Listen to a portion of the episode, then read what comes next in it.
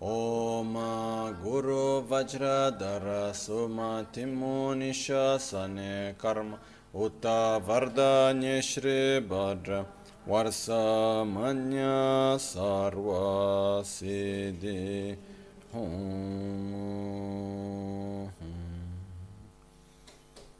Pakyuke kudan dagi lu, pakyuke sundan dagi nga, Pakyöke tukdan dageyi Tenyerme çıktı çingi alo Makyöke kudan dagelu Makyöke sundan dagi Makyöke tukdan dageyi Tenyerme çıktı çingi alo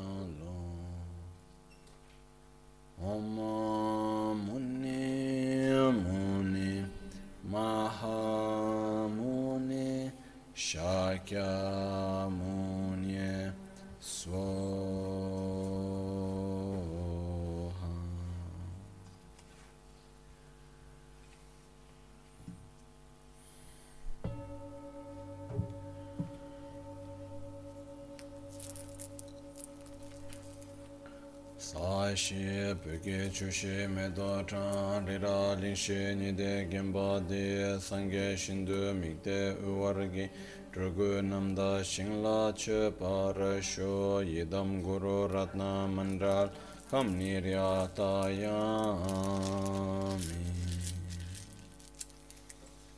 상게 쳬단 초게 쳬남라 전주 파르도 다니 캡수치 dāgī jīngsō gībē sūnam gī drolā pēnchirā sāngē drupārāsh sāngē chēdā sōgī chūnam lā janchū pārdō dāni kyabsō chī dāgī jīngsō gībē sūnam gī drolā pēnchirā sāngē drupārāsh sāngē chēdā sōgī chūnam lā pardo dani kyapso chi dagi jinso gibe sonam ki drola penchira sangye.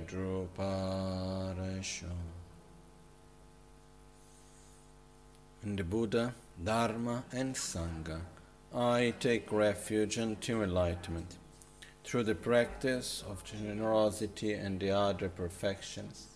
May I attain Buddhahood for the benefit of all sentient beings.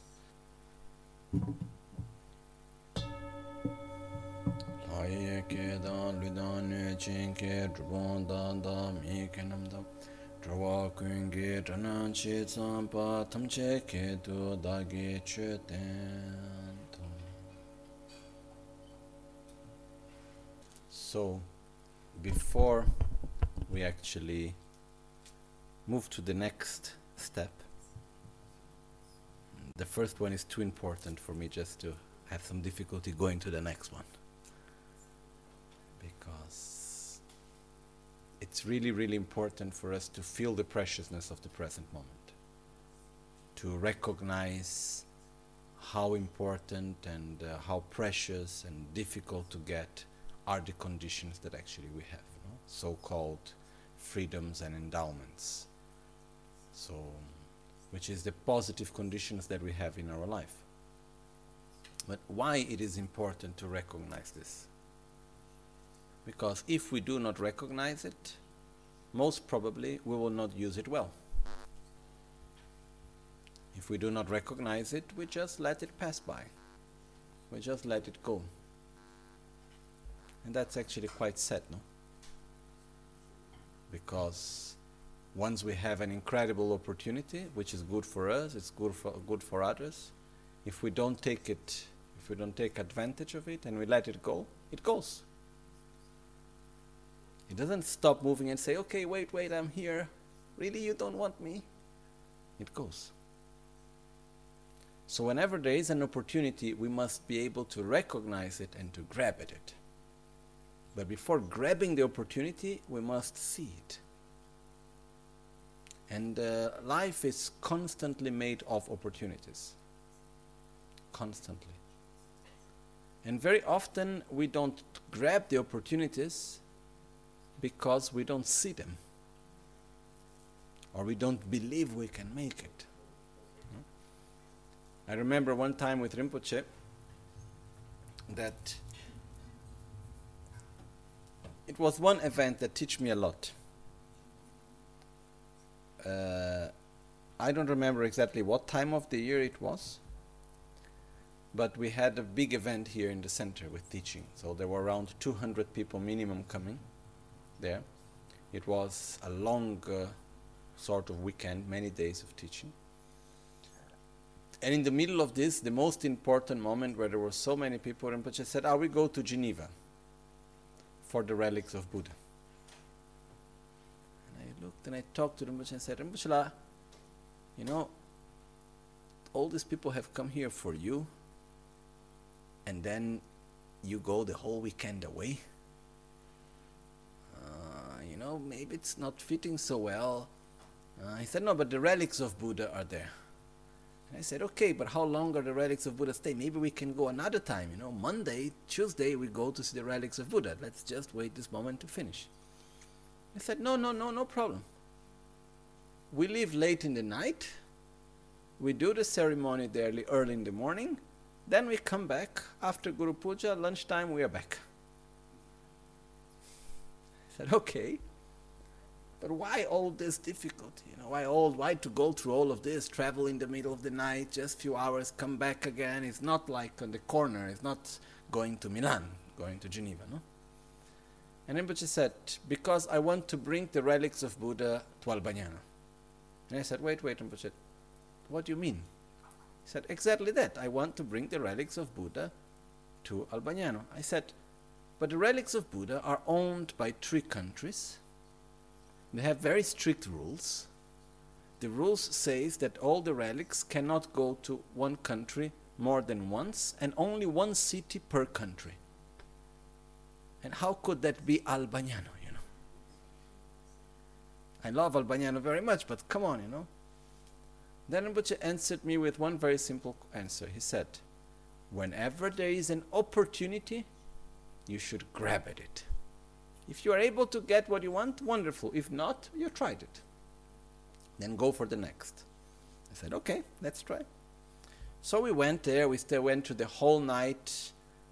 That uh, going to the Sempione, it was winter because I remember it was the end of winter, maybe around Tibetan New Year time, something like that. I don't remember exactly the date. Anyhow, there was ice on the way. We took more than eight hours to reach Geneva. Then uh, the drivers went to sleep somewhere. We went to the ceremony. We washed our faces in the park in front of the United Nations where was the meeting. And then uh, we went there. And then when we arrived there, uh, we went through the meeting. It was all very nice and so on. Then we came back. We arrived here precisely on time for the teachings and everything. And one day later, who was here? the custodian of the relics. Rinpoche was able to hook and bring the custodian of the relics here. You know? And very short time later, what happened is that the relics were in Albagnano. Rinpoche said, I want to invite the relics of Buddha to Italy. Which town? Because there was one town allowed. He said, Milan. It's a big town. But the relics will be, uh, how do you say, custodite will be taken care, will be held in my house in Albagnano. So basically, Rinpoche was able to have both the relics in Milan and in Albagnano. And not only that, after he took the relics to 14 countries. And has been one of the most incredible experiences in all these years with Rinpoche of so much energy, the blessing, the power. It was something really, really special. In Brazil, we had an incredible experience also. But from that moment, what touched me very much was if there is an opportunity, you try. You do your best to get it. So, the first thing we need to be able to see opportunities. Then we can grab at them then we can have the courage to jump into the darkness and we try, no? We go for it. But first we need to see them. Because very often to grab an opportunity takes effort, takes energy, takes so called sacrifice, which means we need to leave something in order to something else. So, in our life, we have many more opportunities than what we are normally able to see, than that, that we are actually aware of. So many opportunities, actually, every day. Every day, there is an incredible amount of opportunities opportunities to develop ourselves, opportunities to learn, opportunities to accumulate merit, to help others, opportunities to see ourselves clearly in the mirror. There are like incredible opportunities every day. But very often we don't see them. But first thing, we need at least to see the opportunity of this life. Because even if we are not able to see clearly the small opportunities that we have daily, at least we can somehow recognize the conditions that we have in this life as a whole are a very special opportunity. And we cannot let it go. You know? We should be careful not to do in our life like uh, one Tibetan saying, which they talk about the dremon, which is one type of animal, is a sort of uh, bear. Okay? And this bear has a particular characteristics. He goes hunting for one small animal, which looks like a rat, but it's not exactly a rat. I don't know the names of these animals in English. Anyhow, when he goes, he stays, these small animals, they come out of the earth. No? So he stays there looking, and then he catches them. And then to hold them, he put them under his, he sit on them. No? And he holds them there. Then he wait the next one. Then when he goes, he catch the next one. Then he put the next one down. But when he put the next one down, the first one escapes. so he stayed the whole day catching. Then he thinks he has many, but finally he has only one. Okay. So this is the example when somehow instead of making good use of the opportunities, we recognize one, but we are losing them. We're not really being able to hold strong at the opportunities that we have in our lives. Because if the opportunities are not catched, they go. It's like that we use our, in our Western culture, the example of the train. If we don't catch the train, when the train is there, the train is gone.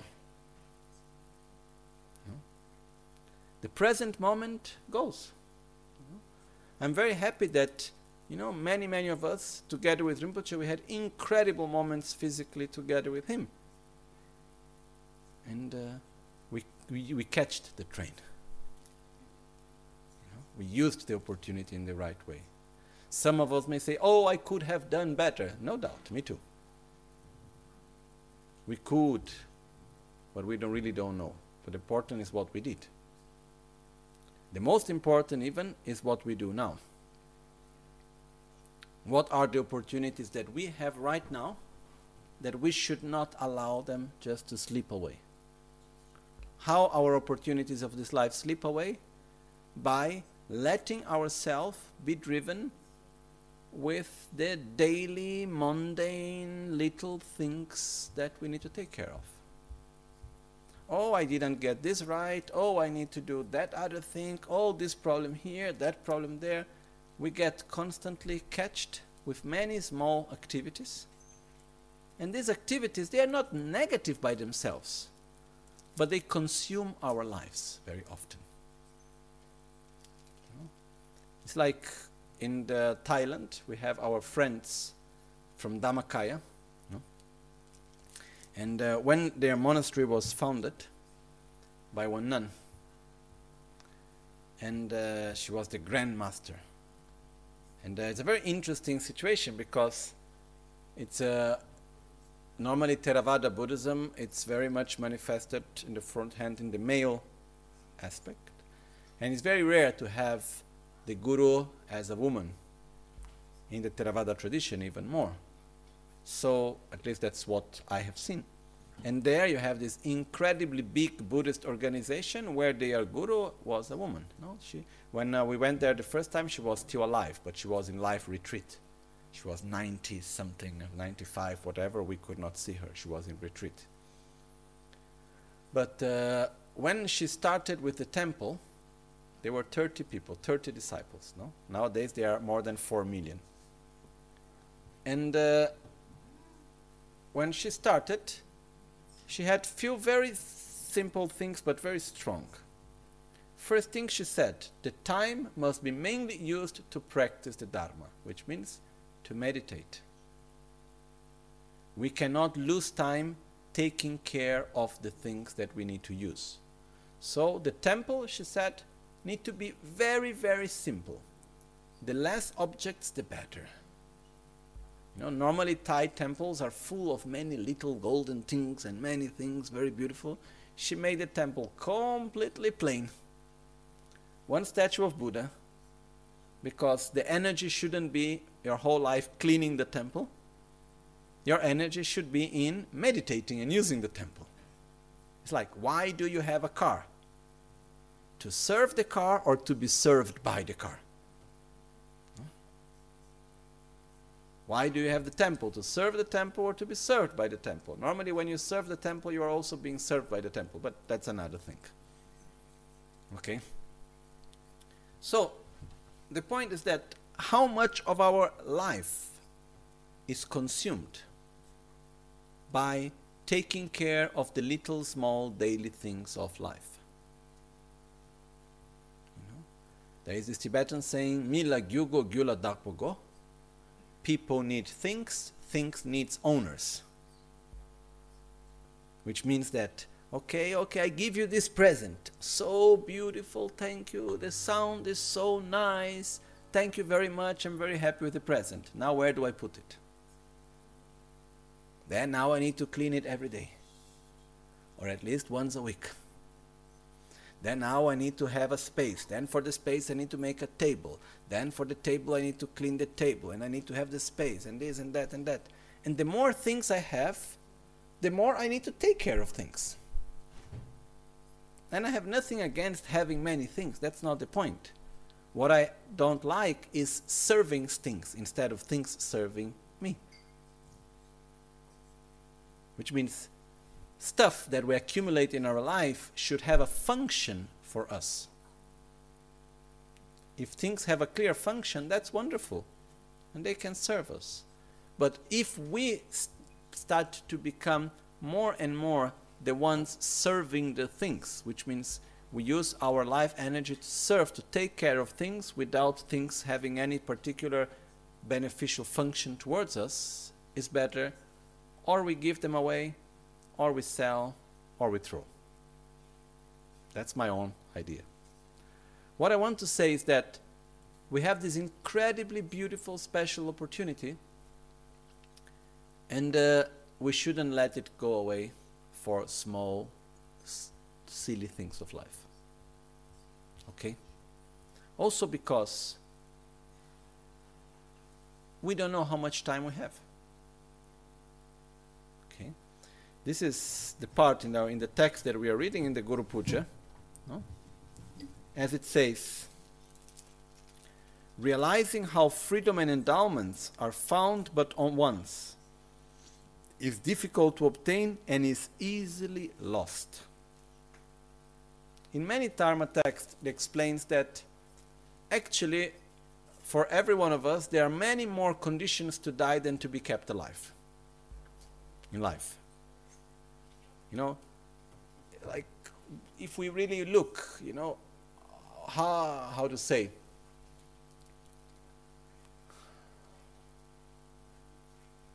life itself is very fragile. It's just a matter of breath. The whole balance of our body is actually very fragile. You know, one small bug, one small virus can take it away. If we sleep on the floor, we can die. If we eat and we choke, we can die. I don't want to make put fear into anyone. That's not the point. The point is understanding that actually truly, we have no certainty of tomorrow, truly speaking. We have seen this in so many ways in our lives. Things that we took for granted, suddenly, not there. For us, for others. It's not only a matter of us dying, it's a matter of the conditions that we have changing. Now I have all the necessary conditions that I have time to meditate, to practice, and everything else. I don't know tomorrow. Maybe tomorrow the material conditions change and I need to work 12 hours a day to have my food on the plate. Maybe I need to protect myself from danger and I have no inner space because there is a situation of difficulty. Maybe I have I need to help someone that is sick. We, we don't know what are the conditions that appear in our life, how things change. But one thing is very clear. In the moment that anything starts, it already starts to end. That's the natural process of everything. In the moment that we meet, the clock is ticking. And the time that we have together, it's not getting longer, it's getting shorter. Like this, no? Every, from the moment that we are born, from the first instant that we are born, we are already more near to our death. But the problem is not dying, the problem is not using life meaningfully. Because death is not a problem because there is no solution. No? A problem is something that has solution. Something that has no solution is a fact. So to live our life without meaning, that's a problem because it has solution. No? So this morning we have seen the preciousness of this life. And once we generate this joy of rejoicing of wow, how fortunate I am with all the conditions I have, I must make a good use of it. But how long is it gonna last?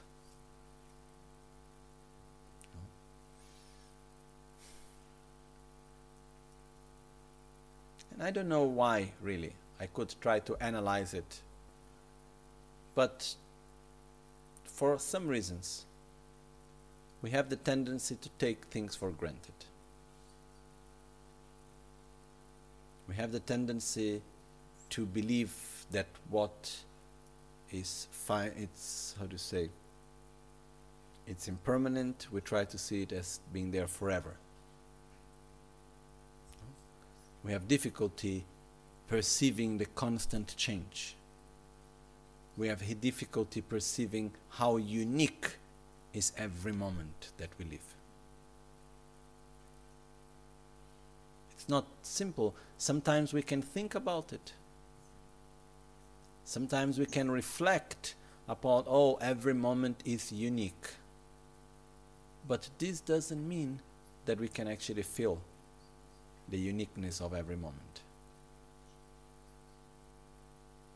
Okay. So, the second step on our path, after realizing the preciousness of this life and how rare it is, and after developing this urge to use one's life in a meaningful way. After having that, then the next step that we need to do is to realize impermanence, is to feel from within that this life will end soon. These conditions that we have will end soon. Soon can mean in 50 years, in 100 years, whenever. But it's a fact it will end. No? It's realizing one's own mortality. And that's a very beautiful realization. That's very beautiful. Because by realizing one's own mortality, it brings oneself to act with full strength at every moment. We do the best that we can. We give everything that we have. We don't know what will come tomorrow and this is not uh, it's not how to say it's not sweet talk. It's not like okay let's come okay this is what the text is saying. Let's talk okay we will die. It's a fact that comes to the life of all of us much sooner than later. I say much sooner because even if we have a very long life life goes by fast and the truth is that we have no any idea when it's going to be. So,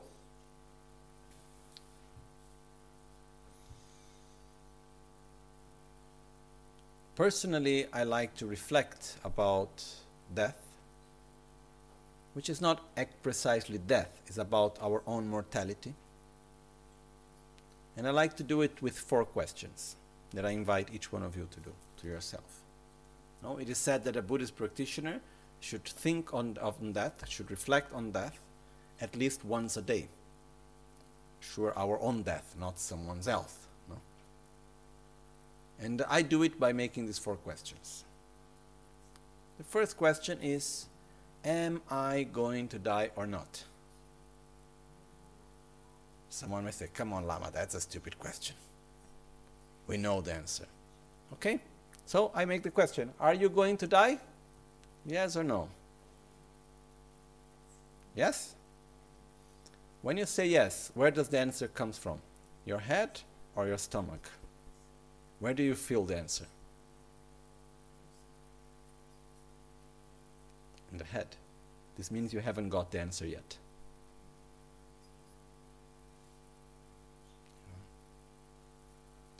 So we ask again Are you going to die? Yes. Sure? Yes. Again. Are you going to die? Yes, until we see that the answer is coming from somewhere deeper. It is like, you know, when we are driving, it happened to me a few times. And then as we are driving, suddenly something happens, then there is almost an accident. And then you feel the adrenaline coming. Pabongka Rinpoche describes in the text that we have here, no? in the heart spoon of raw practice of the experience of the path, he describes that we realize the certainty of death, certainty of death when we make the question, Am I going to die? And by answering yes, we feel it in our body. We have goosepics, we feel in our stomach. It's not a joke. Okay. So we make the question again and again every day Am I going to die? And we give some time to the answer. Yes. Sure. Yes. Really? Yes. Until we start to feel the answer coming from a deeper place inside of us. I am going to die. Wow. Okay. When? Next question. Answer? I don't know. Now, when we say I don't know, again, where is it coming from? Where do we feel in our body when we say I don't know? Head? Chest? Stomach? Can you understand what I mean by where you feel in the body when you give the answer? Yes, no? If you, even if you close the eyes and you ask yourself, when I am going to die, and you say, I don't know, try to feel where the answer is coming from. Okay? Most probably it's coming from the head. It's just a conceptual thought. When we have, for example, a desire, when we have fear, when we have a deep attraction or aversion, where does it come from? A conceptual thought or something that is much deeper within us. We feel it in the stomach, we feel it in our chest. Okay? So, when we say, I don't know when I am going to die, do we include the day of today? Or we say, I don't know when I'm going to die, maybe after 10 years at least. No. When we say I don't know when, this when, when does it start? Today? Now? Or a little bit more far? How far do we put this when? You know, it's not conceptual. Huh? I'm asking spontaneously within us. We need to check that. It's like if we make, if we ask to ourselves without needing to give the right answer we don't need to give the right answer. Because if we force ourselves to give the right answer, then we are not making it right. Then we are giving the wrong answer. Because the right answer is what we feel, not what we understand. Because if we look by what we understand, the questions are extremely stupid. Yes, I'm going to die. When? I don't know.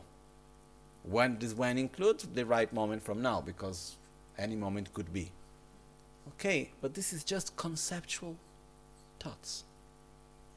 What do I feel deep inside? Do I feel my own mortality?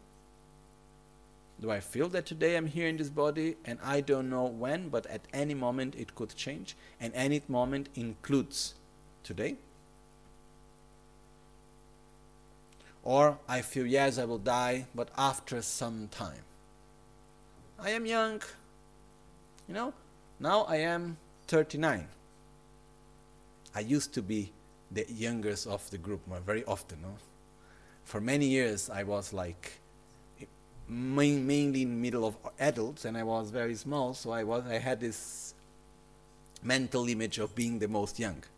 Then one time came one lady to ask me for advice. She was 17 and I was 34. And then I saw she treating me like an old man, no? And then I looked and I said, "Oh, I'm getting old, no?" But okay. Is it too much to ask that I want to live until 50? What would you say? I am 39, another 11 years. Is that too much? Or not? I would say no, right? At least, come on. You know, my grandfather now is 98. Okay, and he's healthy and he's well, his mind is perfectly sound. So, why not, no? But anyone can give me the certainty that I can live, okay, until 60? I take good care of my health. I try to eat right. I don't do so much exercise, but I don't do any very I don't do anything danger, you know. I don't do any sports, so I don't do danger sports as I don't do any sport. Okay?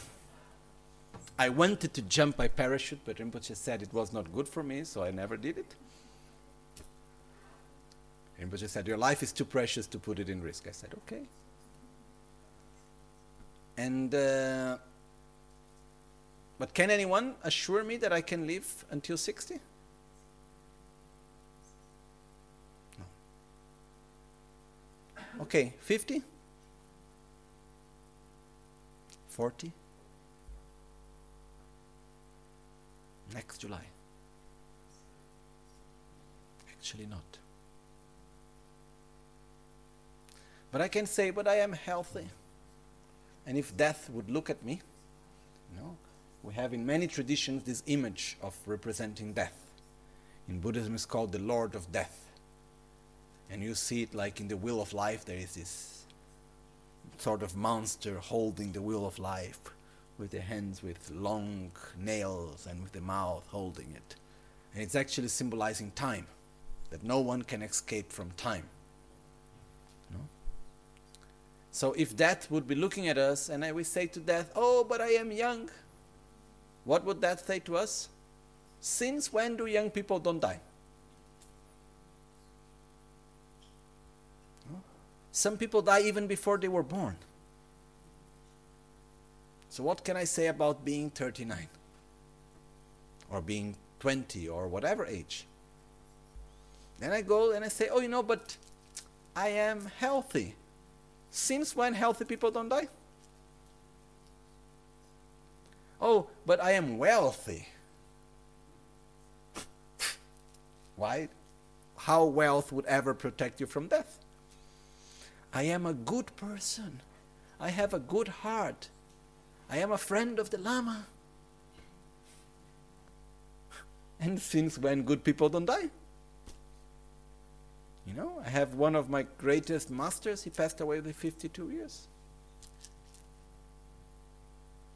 You know, so what is the reason that we have to, what is our counter argument to death?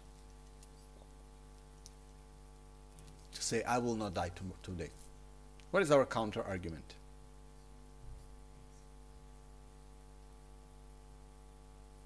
We don't have, truly speaking. Truly speaking, we don't have. Oh, I have not died yesterday, that's why I will not die today. You know? Sometimes people say, no, I cannot die today, I have something to do. I think most of the people that have died up to now had something to do the next day. And we still say, if I die, I would like this or I would like that, you know. Even when we start thinking about our own death, we don't say when I die. Very often we listen if I die. And when I see listen people saying if I die, I have the tendency to answer, but I don't say because sometimes it's not nice. I said, Excuse me, you have no other choice. There is no if. The question is not if I die, do this, do that. Is when I die. And I don't know when that when will come. You know? Having this role as a Lama in this life, I see many people. I listen to many people. People come to ask for blessings and for prayers and many things. And I have seen people dying in the most strange ways, you know, that no one expected. Like when we say, oh, but I am young and I am strong and I am healthy. You just remember, you know, the brother of a disciple of a friend. You know, I just remember him and her and the whole family. I know the brothers, I know the parents. He was very young, training for triathlon. Okay, triathlon is in English? No, this Ironman, this competitions where you run and you cycle and you swim and all these type of things. So he was training in the city. And in São Paulo, there is one airport inside the city called Campo de Marte.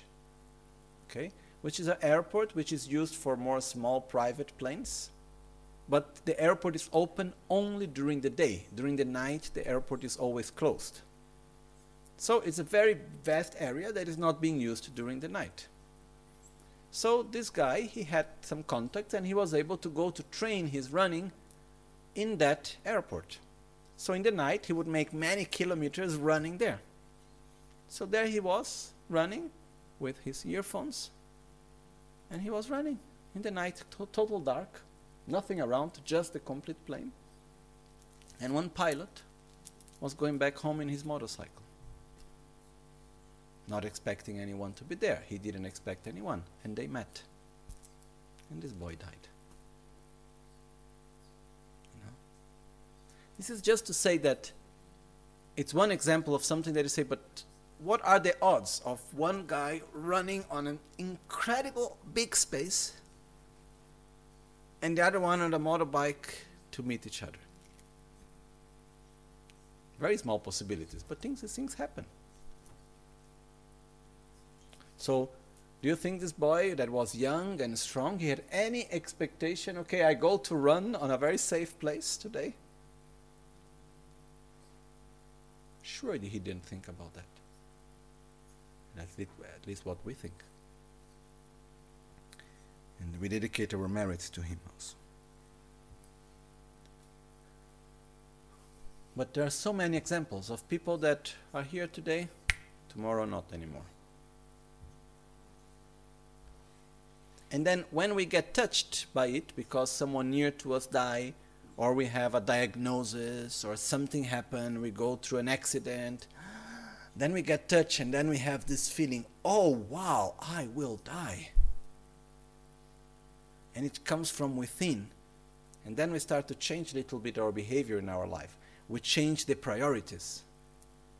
But then suddenly we take life for granted again. And there we go back, living as we if we would never die. There is this story of a friend of a friend. And uh, our friend is working in the World Bank, and he had one of his friends working also there. And because of their job, traveling a lot to many uh, many countries around, they needed to do every year a complete checkup in the hospital. So one year, this guy, very busy, uh, director in the World Bank, he went there, he did his checkup, And then when he finished the checkup, he continued to work and so on. Then he received a message from the hospital. And he received this call saying, you know, I'm sorry to say, you, we received the results of your checkup. You know, your health is extremely bad. Put your affairs, take care of your affairs because you have no more than two months of life.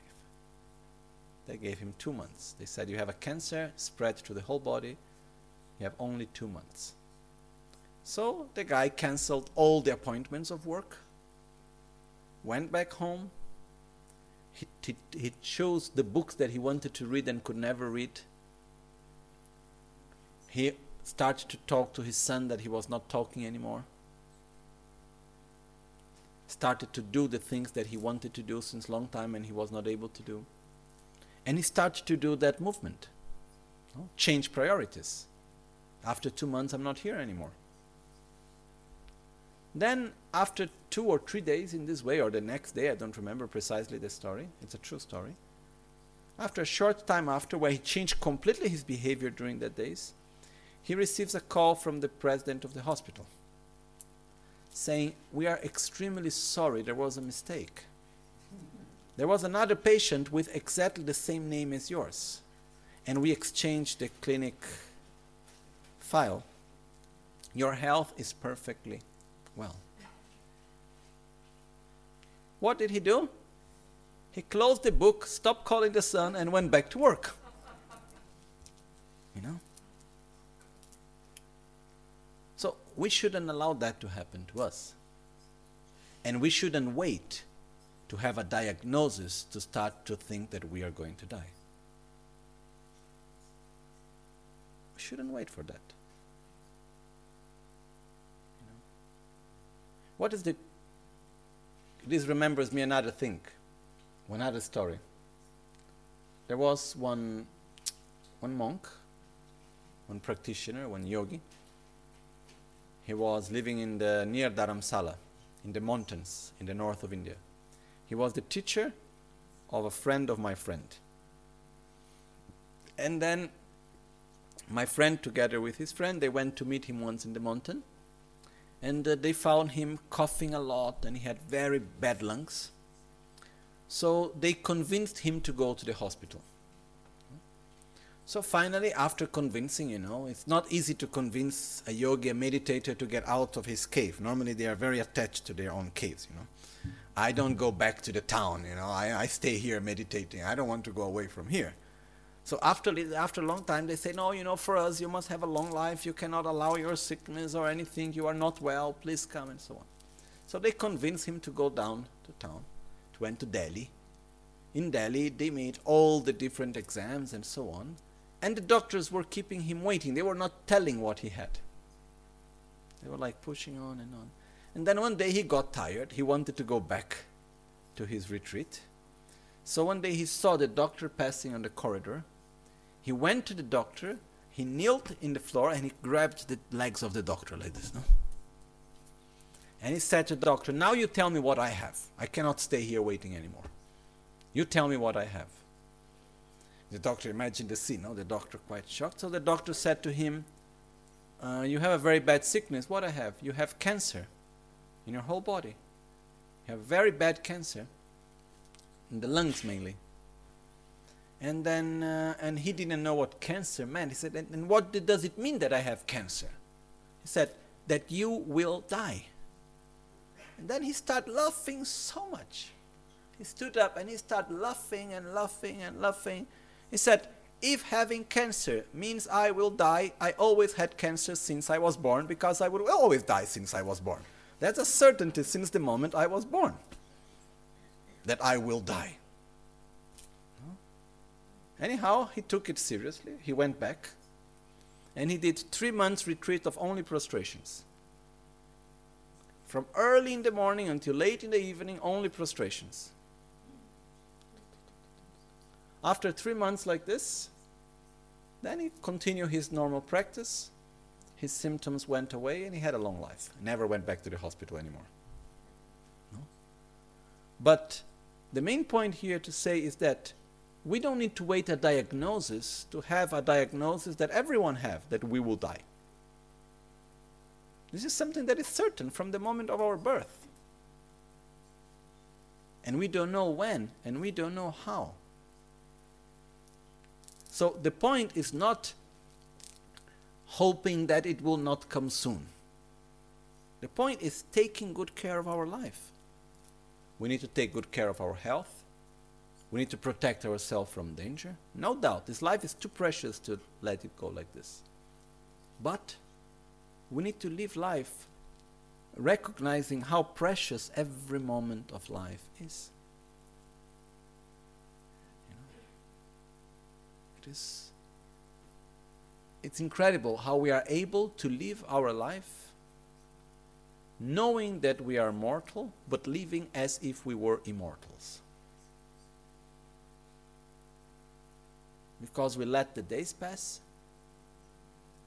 It's like if we are together with someone so important that we have so many questions to do and we need to do so many things with one person, and every day say, No, no, wait, wait, I have something else to do. Not today, not tomorrow, after we do, after we do.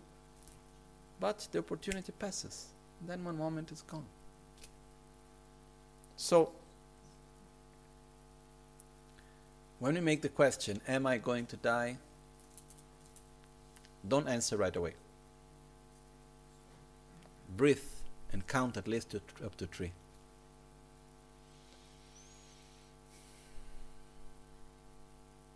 Don't give an automatic answer.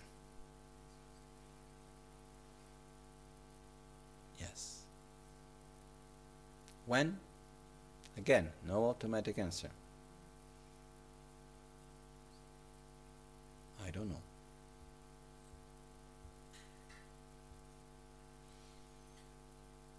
Then we come to the third question. If I die today, what I bring with me and what I leave for others. Who am I in front of my own death? This body is gone. This name is gone. We cannot take this body to our next life. It's not that when we are reborn, someone will come, little baby, oh, Lama Michel. You know? When we are reborn, there we are. We cannot take knowledge, all the knowledge we accumulate. You know, we can accumulate five PhDs in this life. And then when we are reborn, bah, bah, bah, then we start A, B, C again, you know. Knowledge we cannot take. So, what can we take? Deep experiences. We can take our karmic force of the actions that we have done in this life. We can take with us our deeper qualities and our deeper defilements. It's the part of our mind, of ourself, that is not conceptual, that comes spontaneously from within ourselves, from a deeper part of us. This is mostly what we take with us from life to life. You know? So, if I die today, what do I take with me? I cannot take the people that I love. I cannot take my name, I cannot take my body, I cannot take the relationships I have, I cannot take the knowledge I have accumulated. So, what do I have? I have what is deep inside of me and the karmic force of the actions that I have done, basically. What do I leave for others? What is the example that I live for others? Materially, what do I live for others? For example, if I write a book and someone read that book after a thousand of hundred years and the people person receives a benefit, I am part of that. I receive a little part of. I'm part of that positive interdependence. If I help to make a temple, then hopefully in thousand years this temple will still be here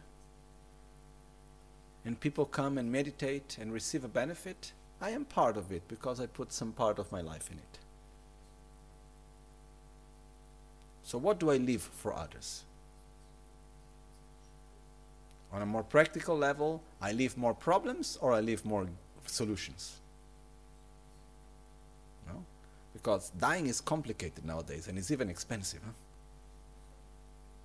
In this life, we pay when we are born and we pay when we die, and in everything in between. Like one person that I know very well has always been a person that likes to have control of the situations somehow. So uh, when she was sick, she wanted to already to pay everything for her funeral. So it was a little awkward situation because there they were showing the place for the funeral and choosing the room where will be the ceremony and choosing the coffin and all of these things. And then the guy came and asked, But which room would you prefer, this or that? And then she said, I would not be there, so finally it doesn't matter, no? But to say that somehow, you know, it's going to happen and we need to prepare ourselves. But what we are going to leave for others? People that like tend to have control, they want to control others even after they are dead.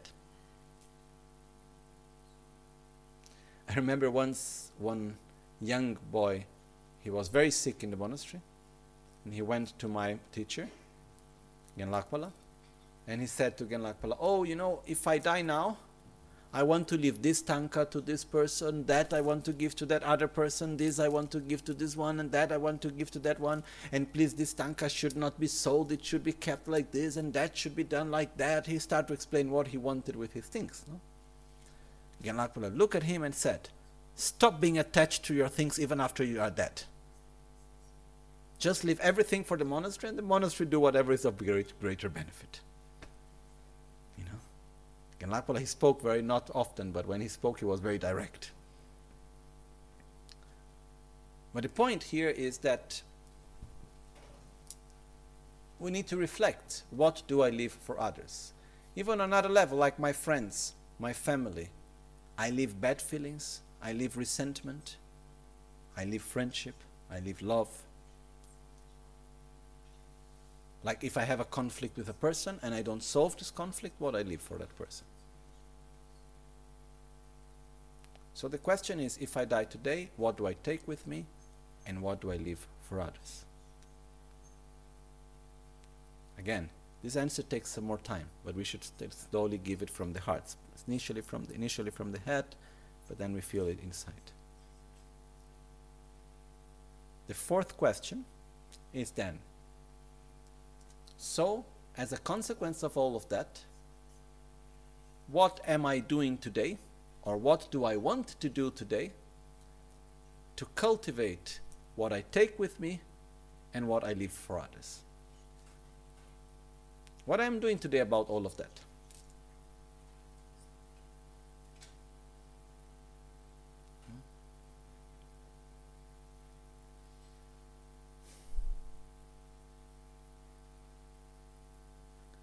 Because there is a very important concept that goes together with this which is what is death?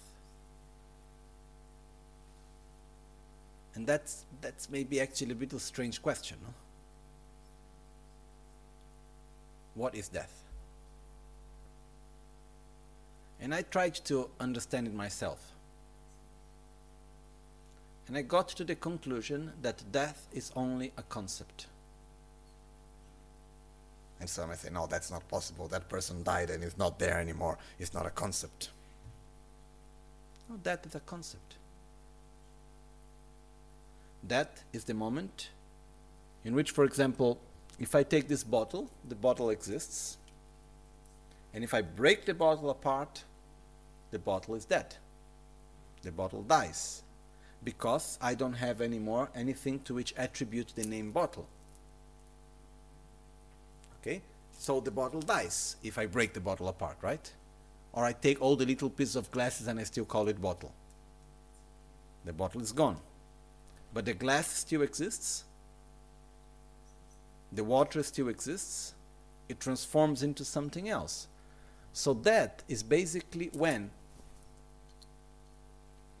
a, a union of parts transforms in a certain way that it cannot hold anymore that concept, that name, that identity.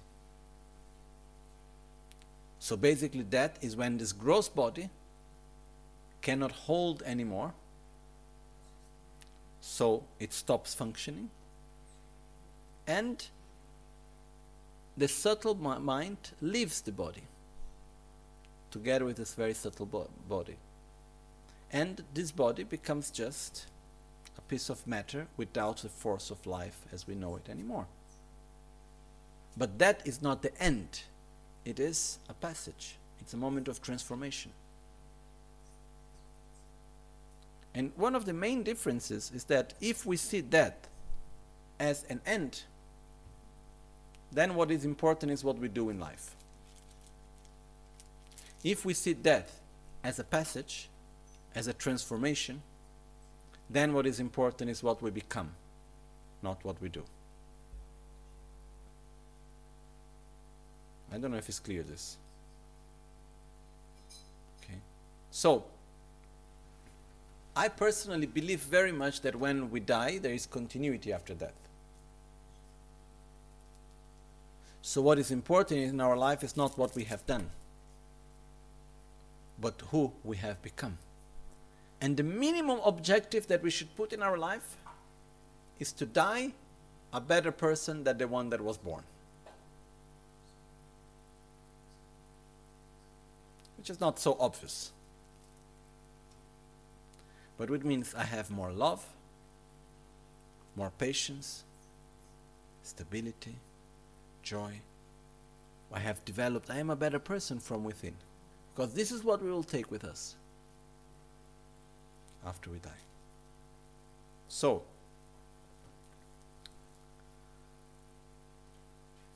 as we wake up in the morning and we remember, oh, how happy I am of this life, but it will end soon and I don't know when. And that's not a joke. Today, there is a very high probability that is our last day. And I'm not joking. There is also a probability that it's not our last day. But it's a very high probability that it's also our last day.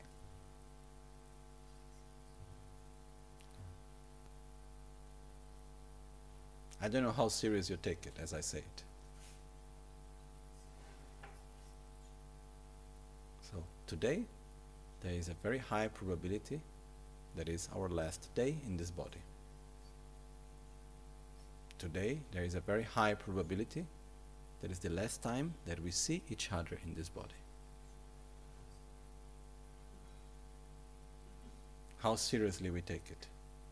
Truly. We say, okay, Lama is saying, but come on, die. This is just something to make us feel something because we need to put effort in the Dharma practice, but it's not really like that.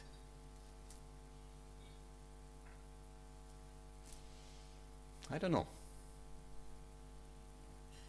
Truly speaking, I don't know. So, we really need to give the best that we have every day. We need to put the best of our capacity to live truly and truthfully. We need to live in a truthful way. Be truthful to oneself, be truthful to others. Be truthful to our values, to our path. So that when we die, we have no regrets.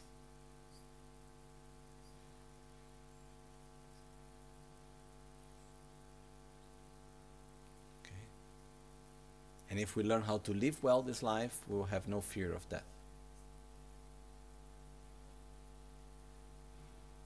and we could even learn how to transform and use death positively for our own selves. But that's a whole other subject. Okay? But the point here is that there is nothing wrong with dying. Nothing wrong with death. Nothing wrong in dying.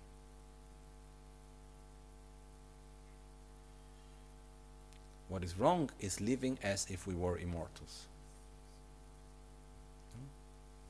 Rinpoche, he had this very pragmatic way of dealing with his own mortality.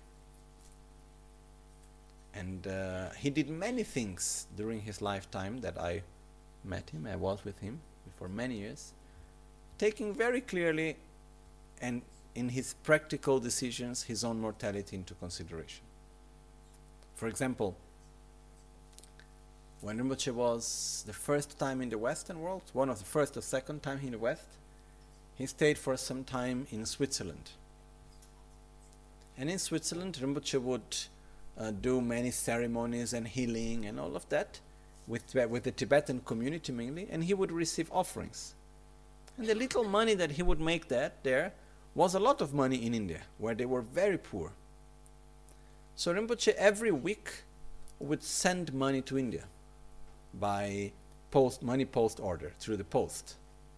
He will send money, and he would divide the money that he would send to India to all his gurus and to all the monastery. So we will send. He would divide. If he had 100, he would make 10, 10, 10, 10, 10, or 15, 15, 10, whatever, 5. And he would divide the money and send everything he had as offerings to his different gurus and friends and to people that he wanted to offer to. And then I asked Rinpoche, but why you send every week, you know? He said, I never knew if the next week I will be alive or not, and I didn't want the money to get spoiled. And he said, whenever I would, he would leave for traveling, going back to India, all the money that he had, because remember, they were very poor in India at the time, and money was very used, very, very necessary. So Rinpoche he would take the money that he had and he would never take with him in the traveling. He would send the money by post. And I asked him, why? Wouldn't it be more practical to take the money with you? He said, I didn't know if I would survive the trip, so at least the money would reach. You know? We look at it and we say, come on, you know, you take the money, and if you don't survive, what's the point of the money? The point is that all of us, there is a high probability that we will die sooner than what we think. And there's nothing wrong with that. It's just a fact, matter of facts. We never know. We saw this with our own eyes in this last period. Our friend to whom we make our prayers and dedicate Champa, that was Rinpoche's attendant. He was perfectly sound, you know. He had no any particular disease. Everything gone. Really like this, huh? We don't need to go into the details now. We don't need to be, how to say, uh, dramatical and say, oh, know, this happened. Know, not that. But the fact is that, like this, in one instant, gone. And I can make many, many other examples. So why people can die suddenly and me not? What do I have so special? What do you have so special? Or to me it won't happen. Why? And the funny thing of all of this is that it doesn't matter how much we talk about it, we still think, oh, it's not going to happen to me. It is still somewhere there. Pabongka Rinpoche describes this state using the metaphor. He's saying we are like sort of sunbathing inside the mouth of the Lord of Death. Like the Lord of Death is, the, is just ready to close the mouth, and there we are inside looking outside. Oh, what a beautiful day! Know? And we are not thinking to do anything about it. And to do something about it is not to avoid death but it's to live life meaningfully. That's the main issue. And if we are doing it, wonderful. We don't need to worry about that. Not at all. I don't, I'm not saying we need to have fear of that. There's nothing to fear about that. Anyhow, it's going to happen. We need to fear living life meaninglessly. This, yes. We need to fear letting go this incredible opportunity that we have right now in our hands. This we need to fear and not allow it to happen. I don't think it's difficult to die. We have done it many times, and everyone up to now that I saw were able to do it also, you know. And I sincerely don't think death by itself, the moment of death itself, is something so terrible. Even when we take the low, long description of the process of death and everything else, as the process of death actually starts, we lose the capacity of sensation. So the, the way of experiencing suffering is completely different, and so on. So the point is not death here. The point is living our life meaningfully, giving the right value to what we have, not taking every day, every encounter, every opportunity for granted. And not letting, allowing our life to slip away from our hands with little silly things. It's like, sorry, I don't have time. Let's say we have a diagnosis, we have a certainty, or we have a death penalty. And then tomorrow you will die. I don't have time for jealousy today. I'm sorry that you did this and that happened and this. I have no time for that, you know. Oh, but there is this and that. Okay, so I have no time. My, my life is too precious. I need to do other things. I need to prepare myself. I need to do put things into place. So, if we are able to answer to these questions, the first two in the beginning Am I going to die or not? And when am I going to die? If we are able to answer to these questions, not conceptually, but from deep within us, and then we start truly to give value to each day, to each encounter, to each moment when we wake up. This remembers me, reminds me of one man who was the grandfather of a friend. And he was a person that didn't go to school, but he learned by himself to read with people like this. And uh, he became a very well, highly learned person. Finally, he became a teacher. He used to teach all sorts of things to people, and so and so on. So he was like, uh, how to say, a really person which gave a lot of importance to teach and to share and to knowledge and so on. And uh, he said that in night he would never want to go to sleep. He will stay awake until very late. And when it was time to go to sleep, he will feel like, I don't want to go to sleep time is too precious. I need to learn so many things. I feel bad when I fall asleep because I am not learning something new. And he will take his whole time until the end of his life to paint, to read, to study, like he was an old man already many years ago. We're talking about the 90s, and he was learning how, in the beginning of internet, he was learning how to make websites and teaching people how to make websites. Learning anything, but this feeling of I cannot lose my time because Life is too precious and I need to learn things. That was his way of doing. You know, because he liked teaching to others. All sorts of things. Music, many things. You know. Instead what we want to sit down and have brain anesthesia, you know. We, to, we turn on something that is showing their images and histories of attraction, of aversion, of desire, of fear, and this and that. We entertain ourselves, we make our time pass. You know? And life goes. One day after the other. One day after the other. The time we have with people, go. The opportunity to change our mind, go. Also because the more we act in a way, the more difficult will be to act differently than that. The more I get angry, the more angry I will be. The more I procrastinate my meditation, the more difficult will be to meditate. No? Another friend of mine, he was called Geshen Awantarlam.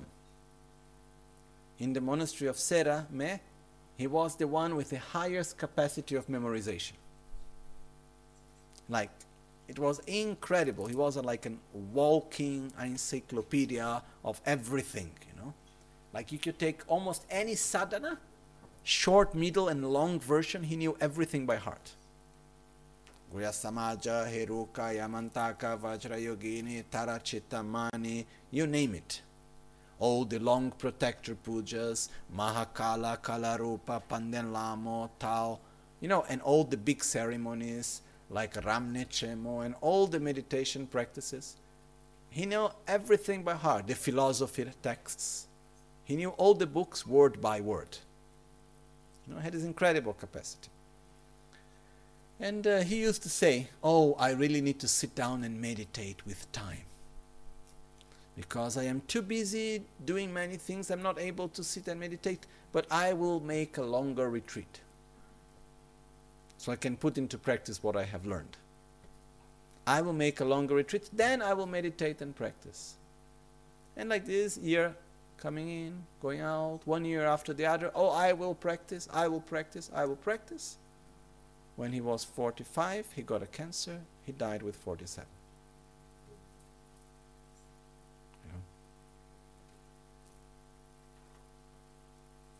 And then, all that knowledge gone. What I want to say is that the opportunities that we have, we need to make the best use of it in the moment that we have the opportunity. With joy. Which means our life is precious. We are here now. We have so many beautiful opportunities. We have so much in our hand. But with joy, consciously. Wow, how precious is this moment. I must make the best of it how precious is this opportunity I have. I must make the best use of it. I cannot lose a day. I cannot let it go just like that.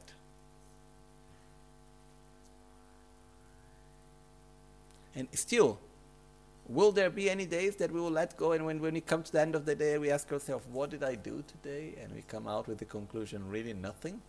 Sure, it will happen. But in order to avoid that as much as possible, we should remind ourselves again and again of the preciousness of this life and of our own mortality, which is the certainty of death and the uncertainty of the moment of death. And that finally, in our life, in the moment of death and after death, the only thing that truly matters is our own spiritual development, which is called Dharma. Nothing else can help, help us, truly. Our connection with the Guru can help us. The Guru can help us in that sense. But it's our Dharma practice what can really support us. So, I know it's not a very pleasurable subject, not a very pleasant subject.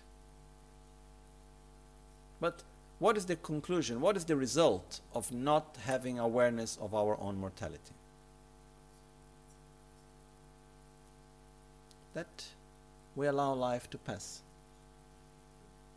And we get distracted by the little daily things. And uh, we give the small daily problems to be solved higher priority than what continues from life to life. I don't know if it's clear this. Okay. So, what is the solution in the middle of all of this?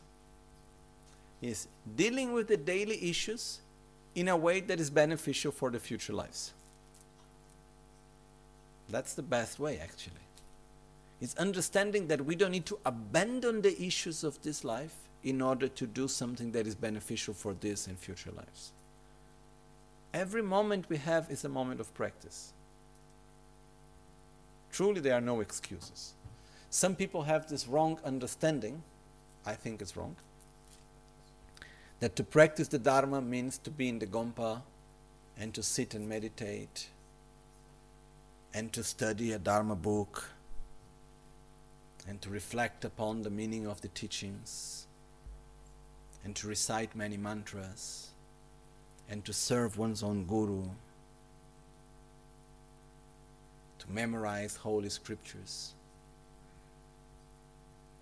to debate upon its meanings. Is this all part of Dharma practice? Sure. But that's not all. This is a part of it.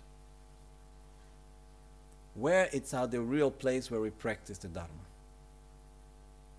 When we talk to each other. When we relate to each other. When we deal with difficult situations in our life. When we make our own choices.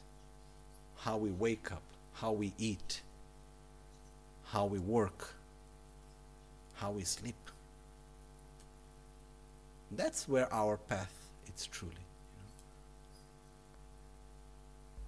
There is no such thing as Dharma activity and non Dharma activity. There is Dharma attitude and non Dharma attitude. You know? Cleaning the toilet, it's not better or worse than cleaning the gompa. I say this because here in the center, sometimes people come and they have the question, oh, I want to do karma yoga, I need to accumulate merits. Which is the work that makes more merits? But it's a quite logical question. Huh? The Gompa is the most sacred place. I take care of the Gompa. Maybe I make more, I, I develop myself better spiritually than helping in the kitchen or cleaning the toilet. Actually, that's not true toilet is the one that you get the top. That's also not true. What makes the difference is how you do, not what you do. Is the attitude that we have, the motivation that we put within.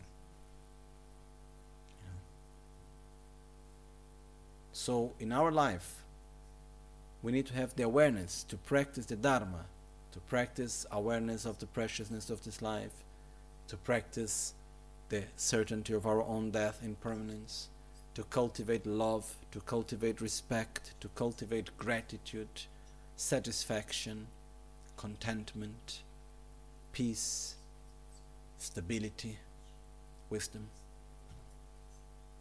In each and every action, then we are practicing the Dharma everywhere.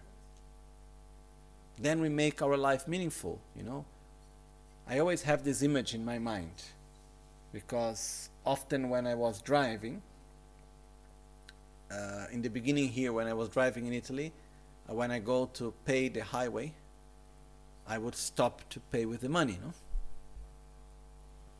Nowadays there is these little machines that you don't stop anymore, no? Telepass. But before I would stop and pay, and I used always to think about the people make, doing that job. And I used to think, oh, that's a boring job. You stay the whole day, take and give.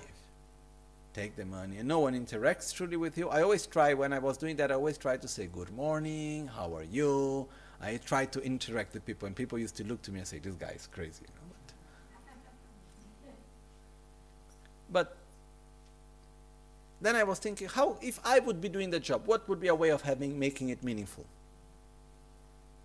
Then I thought, if I am there and every car that passes, I wish, may you be happy. Wherever you are going, whatever are your, needs and your good purposes, may they be fulfilled without interferences. I wish you to be happy. May all your sufferings be pacified. If we did simply generate that thought by every car that goes by every day, what feeling we are cultivating within us?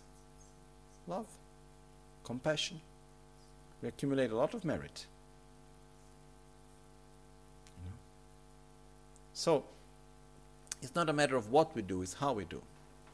If I come to the Gompa and I want to, and I recite one million mantras, that's beautiful. But if I do that because I want to be the best mantra reciter, you know, and I want to say to others, I did one million mantras. so that I get one more star in my spiritual career. Better to go to swim in the lake.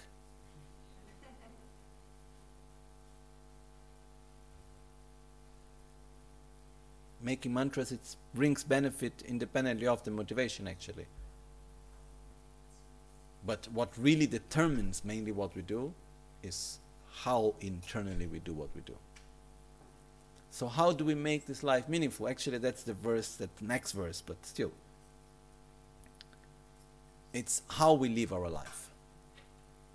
So you don't need to worry like, oh, I'm going to die soon, and what I do, I have no time. I would like to go to study this, and I would like to learn how to do that. I am not able. I have this life where I need to work, and I'm not tired of my work. If today would be my last day of living, I sure will not be doing this job. But there is also the probability that it's not your last day. So you still need to take care of this body and the material needs that we have. So what do I do? I live this day with coherence, with consistency, in accordance with my values, in accordance with what I believe. I interact with others in a virtuous way. It doesn't matter where I am. I try to abandon some negative habits. I cultivate some positive habits. I give love to others. If we do one of this, it's already enough for the day. That's already very good. But we need to remind ourselves every day. You know? The verse that I was reading from this book of Rinpoche, that's a phrase that he would say when he wakes up.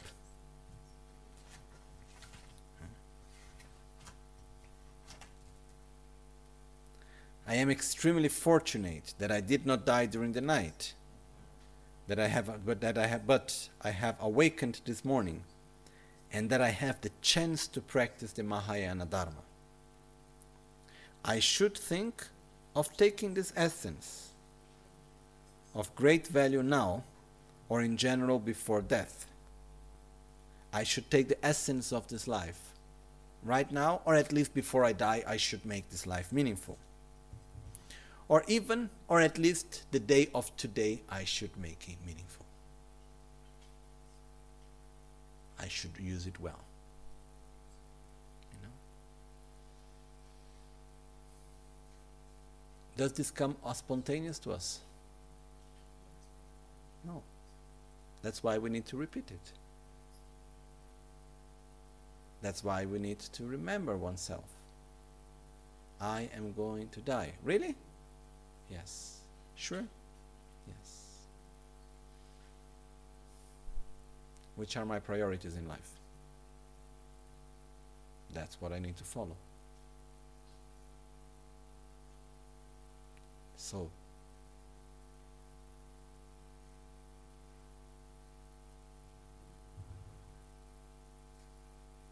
we don't need to fear death.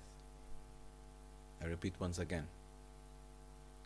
We need to fear living a meaningless life, not using the opportunities we have. Losing our life into superficial, meaningless things, which are not necessarily bad or negative things. I'm not saying that. Huh? But they are things that consume our life, anyhow. So where is my where does my energy go? You know? For example, our own image. How do we look? Okay? If there is a function for that, wonderful. Maybe I need to look so beautiful, then I can attract people and put them in the Dharma. Okay? Then there is a meaning of looking beautiful. Or maybe I want to look beautiful because I want to attract another person so that I can create a certain type of relationship that for me is meaningful. Okay. Maybe I want to look beautiful because it helps my own self-esteem. Okay. But how much time I dedicate? How much energy do I put? You know?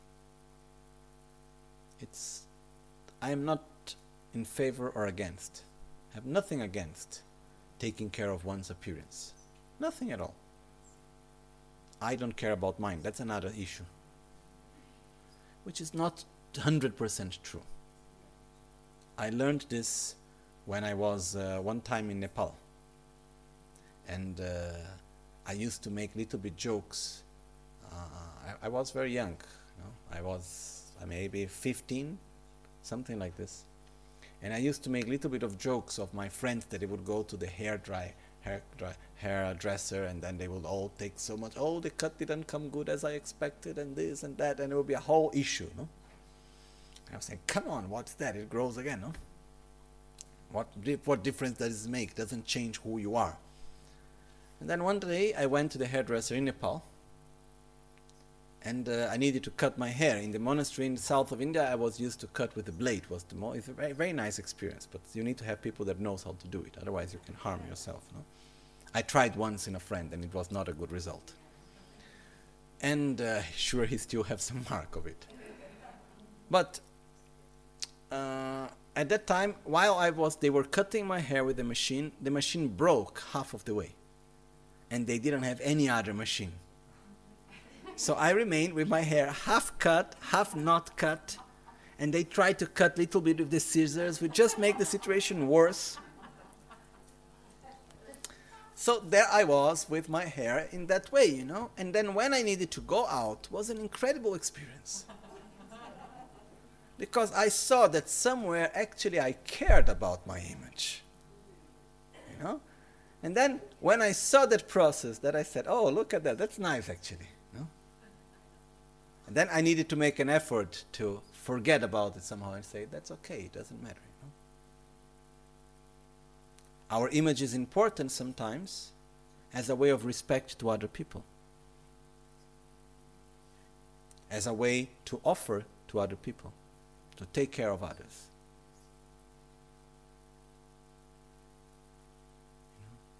But we should think, okay, I put so much energy into this, into that, what is the reason?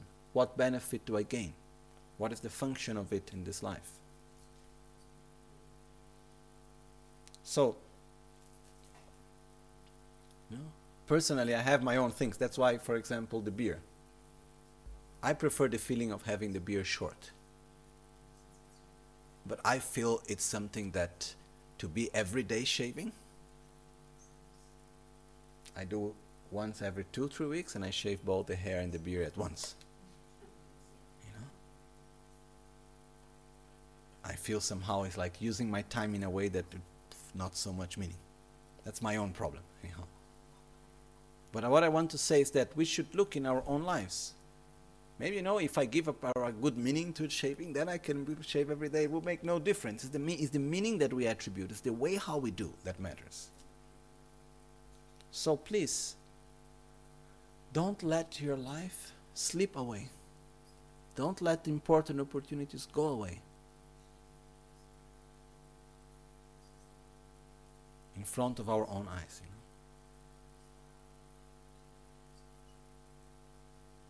We need really to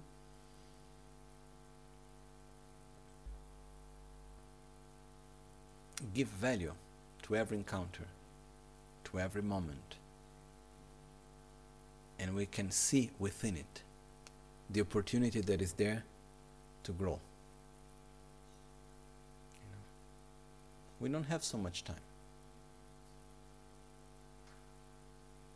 You know, to be able truly to look and say, okay, I, I cannot continue to react like that. Come on. You know?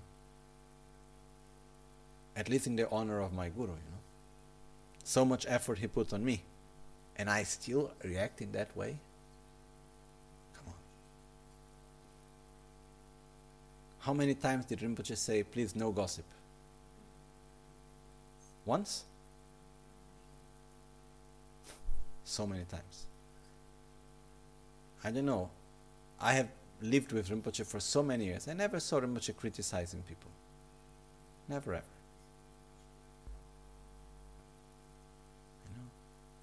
And as Rinpoche said many times, okay, do not criticize others. So, when are we gonna follow?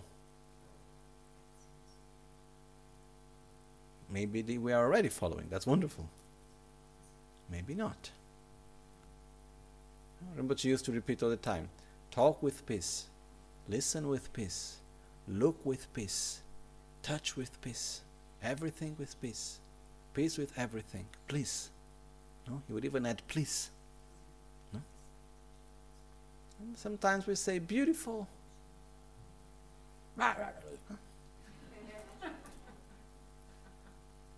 That's not my fault. He talked to me not nicely. But that's his problem, not mine. So it's really, we don't have time to lose. Because even if we have a long life in this body, the opportunities of every day slip away, and to change our habits takes time. Every time we speak violently, more difficult it becomes to speak peacefully. I don't know how clear this is. And we truly cannot let this opportunity go by. Okay? We truly need to take care of the preciousness of the present moment. And so, if we ask, okay, what are the first steps in Buddhist practice? Oh, what are, okay, I like to follow Buddhism. What are the first things that I need to do? First step, rely upon a spiritual friend, a virtuous friend. Find a guru, to be very precise. Okay, yesterday we talked a lot about it. Second step, which is actually the first step of the path, First step of the path recognize how precious is the life you have. Feel it from within. Repeat to yourself many times until you feel it from within. Compare your own opportunities with that of others.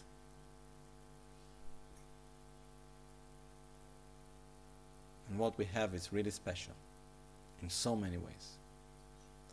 I used to see, I remember Rinpoche, he used to say sometimes something that was very beautiful in a way, depending how we listen to it, but he would say, Oh, we are the best. Albagnano is the best. Our teachings are the best. He used to have this way of saying sometimes it's the best. But it was not intended from what I, the way how I saw Rinpoche saying, I understood, not in the sense I am the best and the other one is is worse. Saying, we have everything.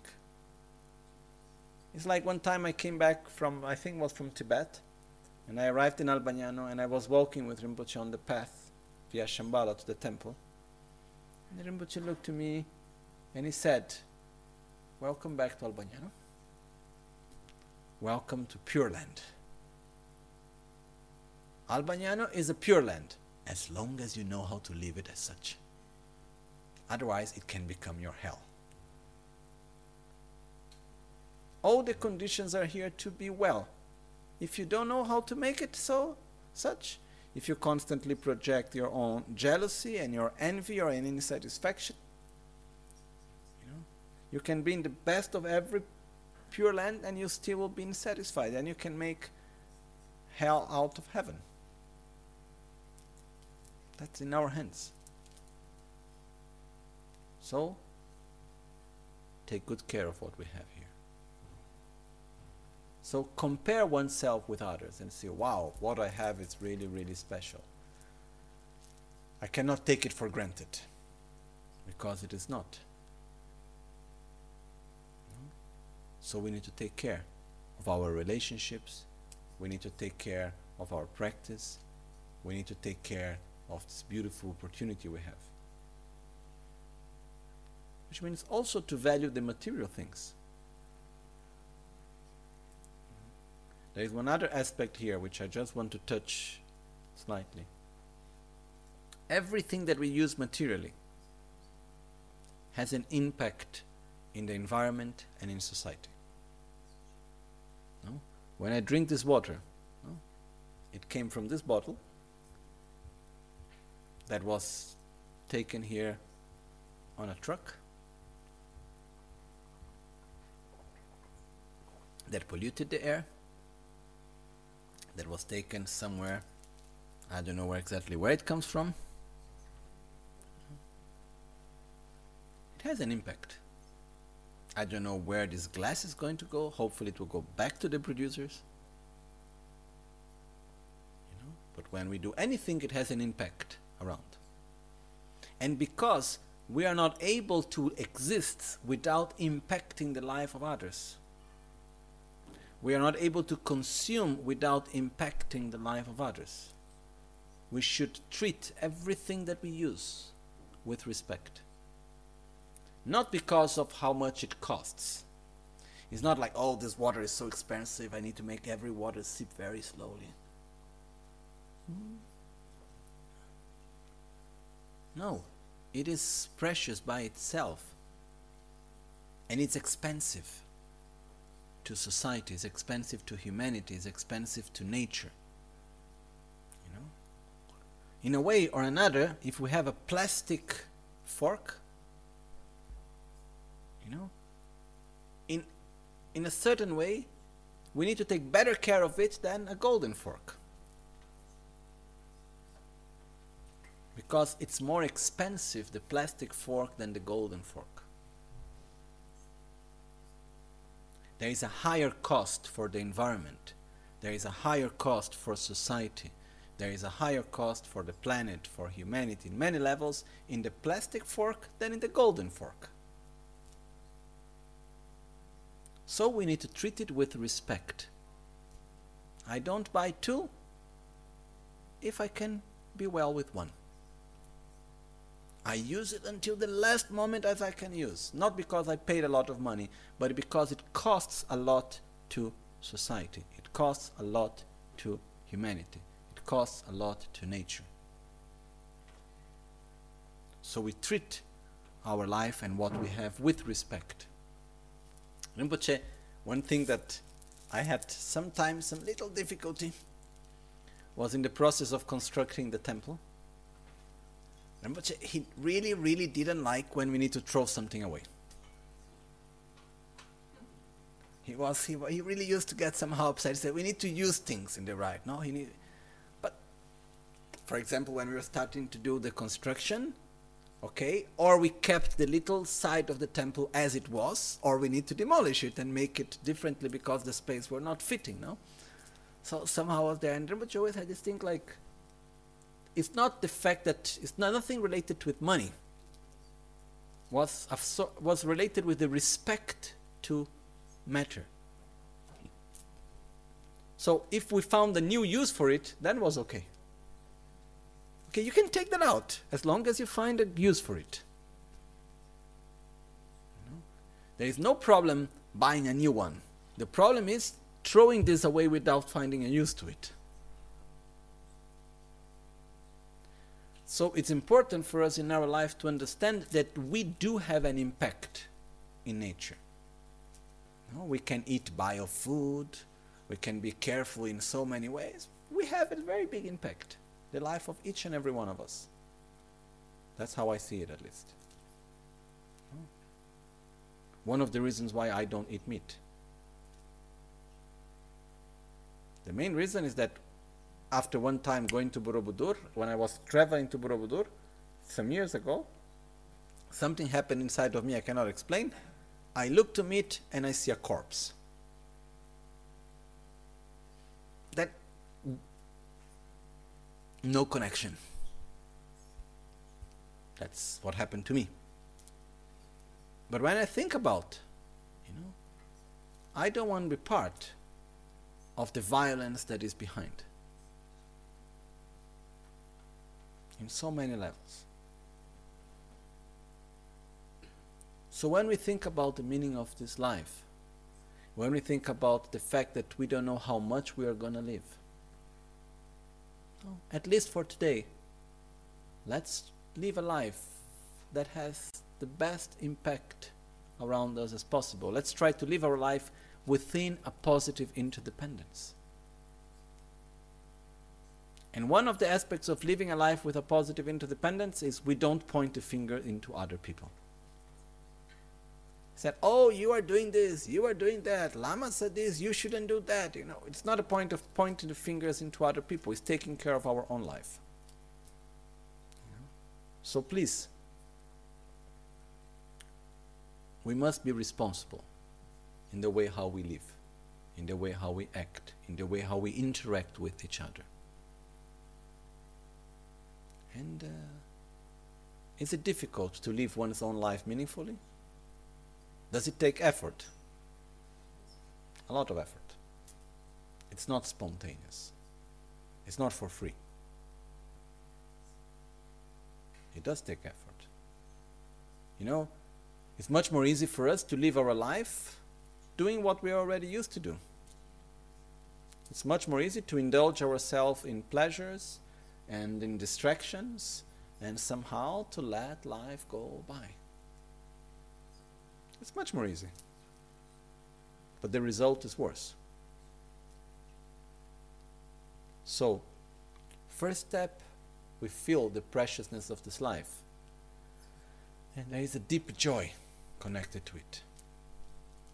Second step, we feel the urgency to do something meaningful with it to live our life in a consistent, coherent way in which we feel, okay, I'm doing the right thing. Because we will die soon. We really don't know when.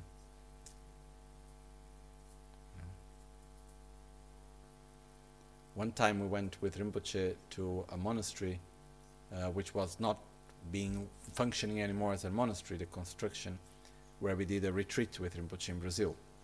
Christian monastery. Oh, I don't remember exactly which were the uh, order. And uh, they had written in some places phrases. And uh, in that monastic tradition, Christian, they had the way that whenever they would meet each other, the phrase that they would say to each other is, Remember, you will die. You know, so whenever they met each other, remember, you will die. Remember, you will die. You know, in the afternoon, we meet for lunch. Remember, you will die. So, we don't need to do that. It would look a bit weird, okay? Imagine come someone new to the center. Oh, remember, you will die. Welcome here. You know? That's not the point. The point is for ourselves. Because by understanding the preciousness, sorry, by understanding the certainty of death, the conclusion is the preciousness of every moment. The conclusion is the preciousness of every day. So, how do we know if we are reflecting in the right way about one's own mortality? If we start to fear death, and we start to have this sort of anxiety that I'm going to die, we are not doing the right thing. If we start to change our priorities and to value every day, then we are doing the right thing. Okay? So.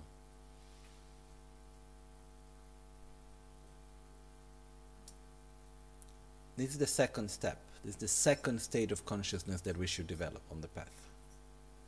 Preciousness of this life, certainty of death, with the uncertainty of the moment of death that comes by naturally giving value to every moment, to every day of our life. So we wake up in the morning, we say, Wow, I am still alive. So good. And I'm not going to let this day go by without meaning. I'm going to do my best. I'm going to keep my commitments. I'm going to respect others. I'm going to be kind. I'm going to be gentle. Oh, it's difficult. Yes. Oh, people do things we don't like. Sure. But I'm going to be gentle. I'm going to be kind. I'm going, at least for today, to be just as my Guru, just as Rinpoche. I'm going to be like him, at least for today. Like one time, one man in India, it was the place of the people that brought Reiki to India. For whatever reason, I ended up in their center in Bombay. And then they showed to me the commitments of Reiki, the vows that people take. I don't know if everywhere is like this, but at least there they showed me this. And I remember only one thing of it, which I liked very much. Old, which I really don't remember the vows, but I remember how they started. And every vow says, Only for today I will.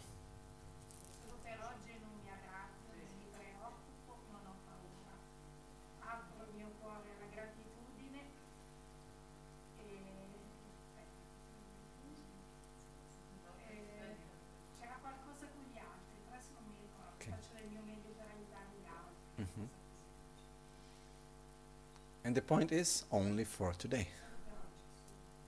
Only for today. You know? It's like one restaurant that I went when I was a kid with my family in the United States. We went to the Disney World. And then there was this restaurant where there was written very big outside tomorrow beer is free. You know? Then you go there and you had tomorrow beer is free. You know?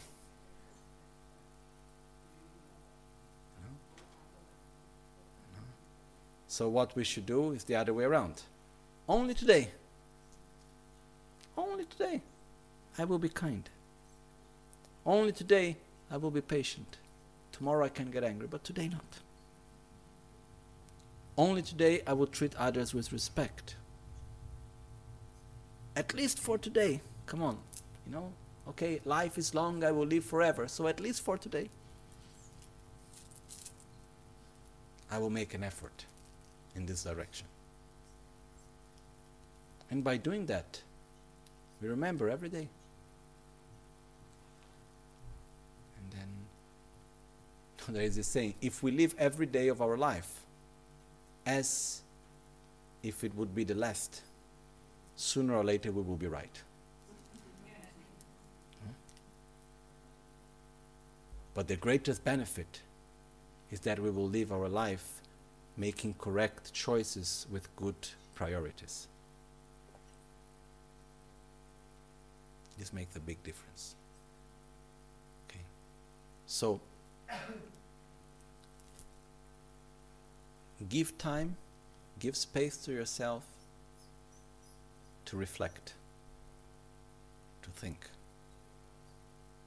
to, to, to give your own answer. Am I going to die or not? Don't hurry for the answer.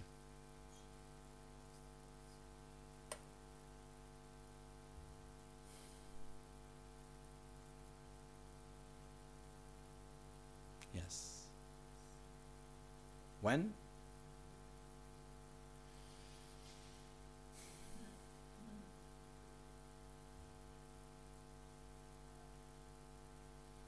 don't know. You know. But one thing I am certain life is too beautiful to let it go by without taking good care of it. So I'm going to live today really well. You know. One of the teachings that Rinpoche gave to me in the last days, Rinpoche was sick. His body was very weak he had a lot of difficulty uh, moving and going up and down the stairs in his house. No? And he was not manifesting any pain. And just for the record, in the whole process until the last moment, Rinpoche never manifested any physical or mental suffering. Not in any moment. You know? And even in the hospital, Rinpoche was always sitting cross-legged. 90% of the time, almost all the time sitting cross-legged, very peacefully. When I talk to him, he would answer gently. Any doctor or nurse that would come, he would do like this with both hands. No?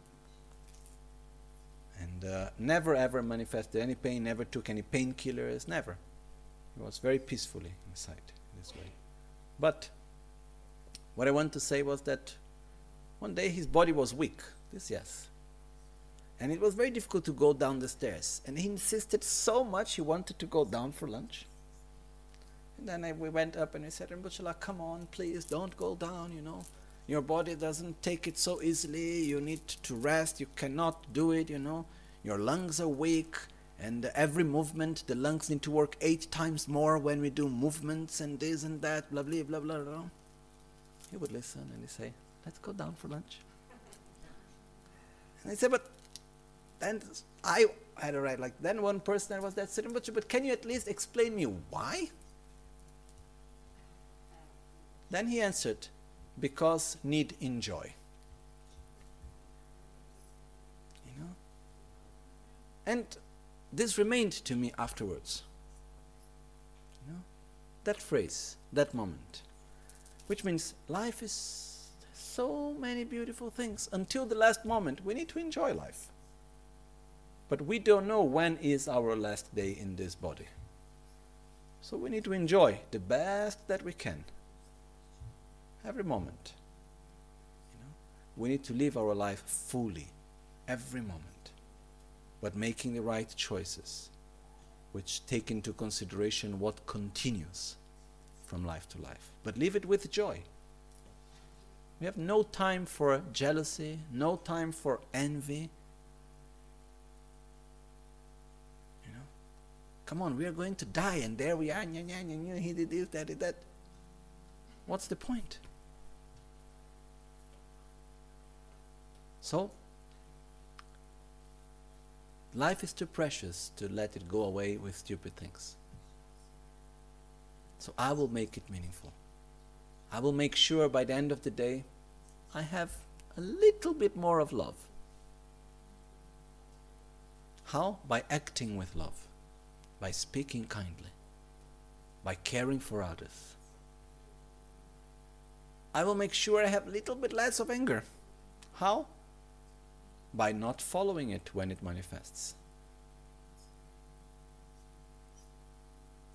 I will make sure I will connect with the sacred. How? By making my prayers, by remembering the kindness of my Guru, by connecting my heart with his. You know?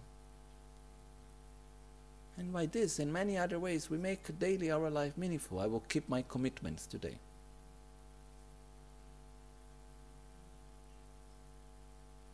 And in this way, one day goes after the other. And the day when our last day comes, and we don't know when it is, we had a meaningful life. We made a good use of it. We cannot start taking care of our life when we have suddenly a diagnosis. It's never too late, but never too early. But if we are truly sincere, somehow it's a bit late when we have the opportunity to do it earlier. Okay? So, I feel very joyful that we can talk about these things because it's a very strong taboo in our society. You know, to talk about death. Um, it's uncomfortable, but it's so important. So, thank you for listening. And uh, remember, it's something that should be done with joy. I have met many of my gurus and people that had such incredible awareness of death, and they lived so happily. Because life is precious with the conditions we have, and we should not waste one moment.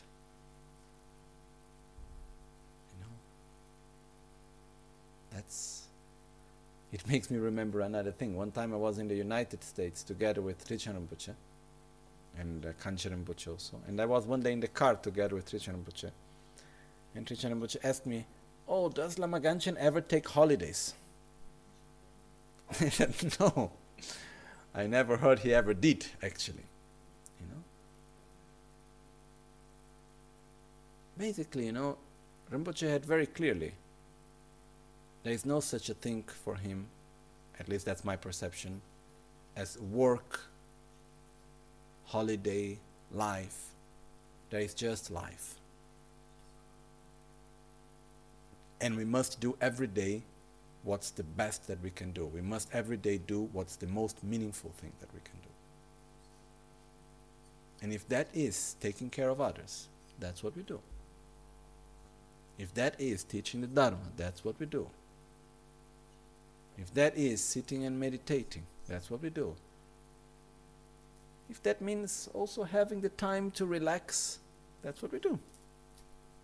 There are many aspects that we need to take care. I'm not saying we need to have a life that is heavy. The other way around. Rinpoche for me was a perfect example because he would never let any moment, any day go by without making it meaningful, without using it truly for benefit. But he was the most, how do you say, um, able one to relax and to enjoy. He was always enjoying himself on everything. You know, it was not like this heavy feeling, the other way around, but meaningfully. There's joy in doing what is meaningful. So that's, you know, we follow the same footsteps. And that's something that uh, it's in our hands. And uh, with the joy of having this possibility. And again, I have this strong feeling that we need to grow up somehow, you know. And uh, just one last thing, even though it's a little bit strong, but still. It is said that when one's own guru passes away, that's the greatest teaching of impermanence that we receive in our lifetime. That's the moment in which our guru shows to us death actually exists. And it's there for everyone. So take care. Not in a bad way. It's nothing, it's not and not at all in a negative way. It's in a moment in saying, Rinpoche gave everything to us. I share it with you in the best way of my abilities. But we just need to use it, you know. We cannot wait who knows how long to speak peacefully, to listen peacefully, to touch peacefully, to look peacefully, to think peacefully. As Rinpoche always remem- remind, remembered us, reminded us. So, the moment to say, okay, I have this incredible opportunity and I must make a good use of it. But the only issue is that if we do not remember every day, we will forget. You know, now that we are talking about all of this, maybe we are a little bit touched, maybe. Maybe we are thinking, oh, come on, Lama, stop repeating the same thing so many times. You know, we could have done this whole two and a half hours just by saying, we will die. Okay, finish. But because it's difficult to digest it and to accept it, we need time for it and to understand it in the right way. So we need to remember ourselves again and again with joy, actually. Say, okay, I have this wonderful opportunity, let's make it meaningful, let's use it in the right way. Okay? And if we don't remember, we forget, no doubt. So, every day, we remember it to ourselves. We remind oneself about it. And uh,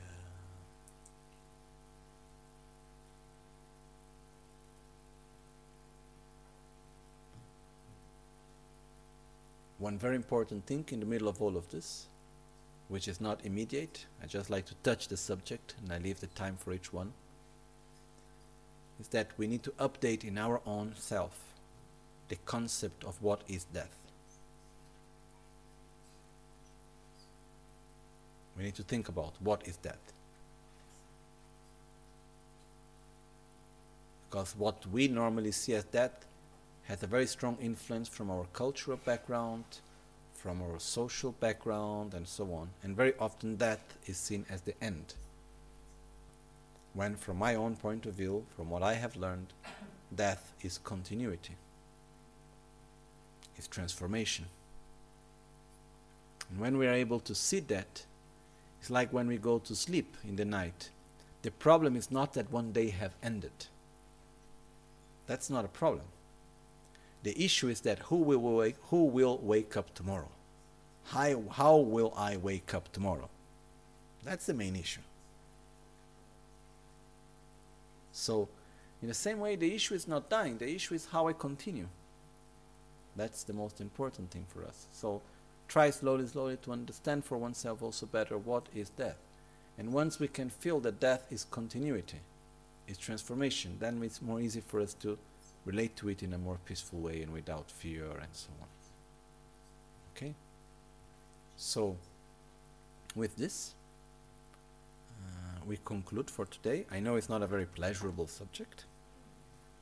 And uh, one time one of my masters said, but since when Dharma teachings are meant to be pleasurable? You know? They are meant to direct your mind correctly, not necessarily to be pleasurable. No? Anyhow, that's another issue. The point is that we are very fortunate, and um, I thank everyone for being here, for giving me this opportunity also. You know, because sincerely, I cannot say something that I somehow don't believe and don't try to practice it myself. So I have learned the most in my life by needing to teach. This is where I, where I have learned a lot. So it's also it's a very important process for myself also. Okay, so I'm very grateful truly to each one of you. And um, I just think actually it's very beautiful, truly speaking, to have this awareness, to be able to think about it peacefully, to direct oneself with awareness. I think it's very, very beautiful. So we rejoice about it. Now we make our final dedications. Okay? sa shi pe ge chu shi me do cha ri ra lin she ni de gen ba de sang ge mik de ul war ge dro nam da shing la che pa ra sh che tsun la me ku tse rap ten chi nam kara trin le chok chur ge pa da lo san tem pe dre me sa sum ge dro se tak tu ne gyur chi Yedam Guru Ratna Mandral Kam Niryatayami. Recite Rinpoche's Swift Return Prayer, written by Trijang Rinpoche.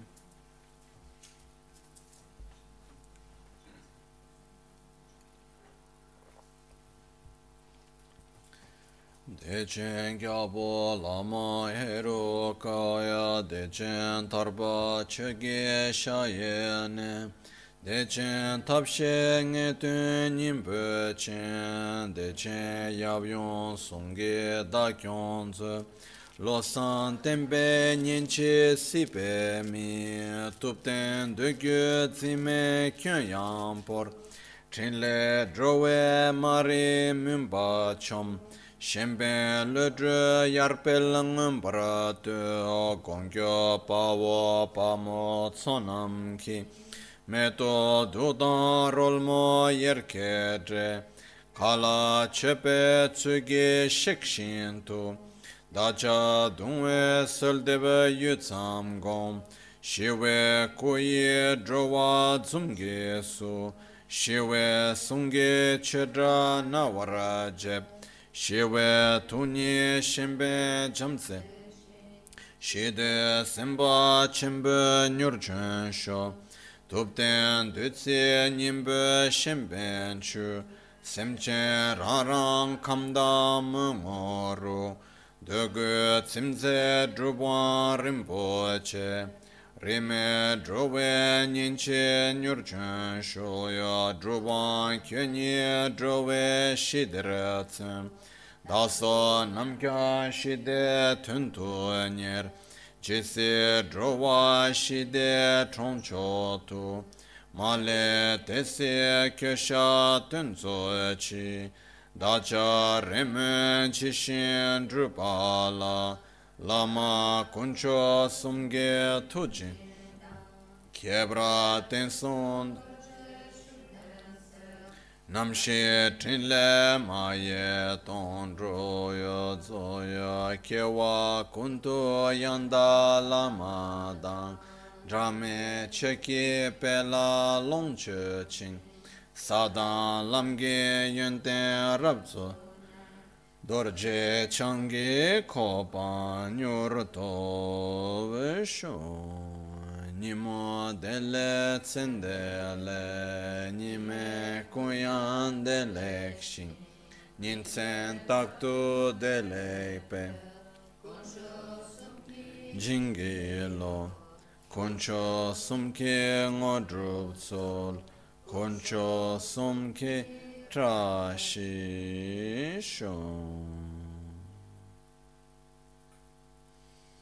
At dawn or dusk, at night or midday, may the three jewels grant us their blessings.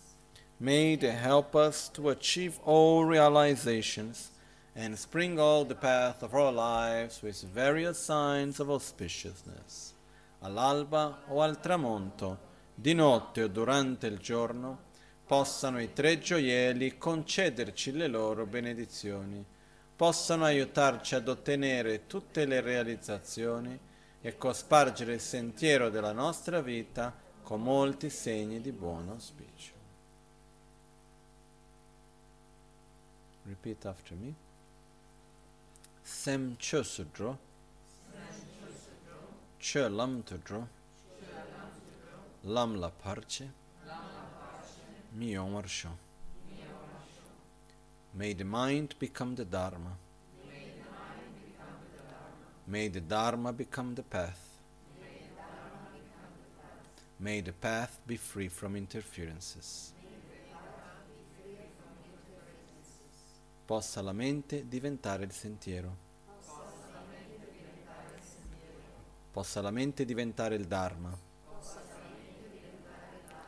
Possa il Dharma diventare il sentiero. Possa il sentiero essere libero da interferenze.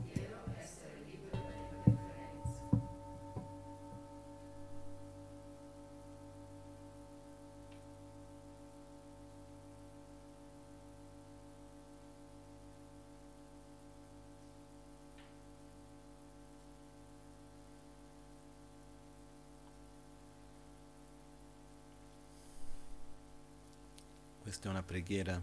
Sorry, this is one prayer that once I went to see an important master, and Rinpoche said, if you ask, if you should ever ask a prayer, that's what you should request.